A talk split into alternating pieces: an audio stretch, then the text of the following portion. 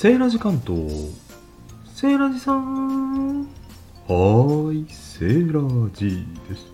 今回はおやつ食レポセーラジさんご飯食べたばっかりじゃん だってさ暑いんだもん。あアイス。そうよ。今日はね何これぎっしり満足。また欲張ってメタボになるよ。うるさいなもうせっかく人がいいせっかく暑さしのぎにさ買ってきたのにさ暑い中さ。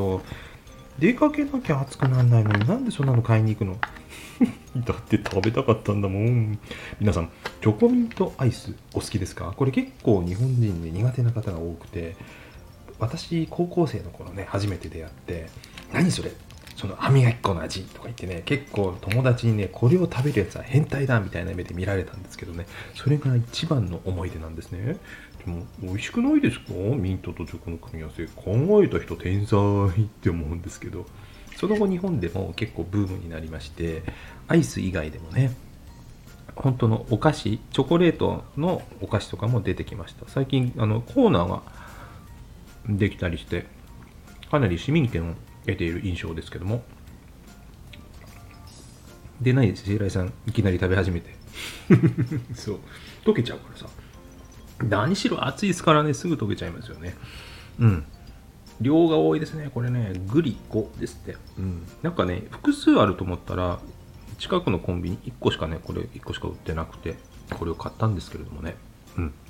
チョコの粒がちゃんと入っております。ねミントって意外に葉っぱは緑色なんですけど、大体なぜか水色っぽい着色が多い印象を持っていました。これちょうど水色と緑の中間ぐらいの色付けですね。うん。アイスの話をしましょうね。うん。当時、まだ日本にはハーゲンダッツとかなくてですね、唯一あったのがね、31アイスクリーム。ね、1ヶ月31日、毎日違う味が食べられる。すごいことですよね。アイスが31種類なんてもう感激したもんですよ。で、その中からわざわざチョコミント食べるから、何それって言われちゃったんですけどね。でも、当時はコンビニでチョコミントなんか売ってなかったんですよ。うん。こんな日がまさか来るとはという感じですけども、皆さんはチョコミントアイスお好きですか？それでは、チョコミント日和を、そしてチョコミント苦手な方は、良いアイス日和を、熱中症にはお気をつけくださいね。バイバイ。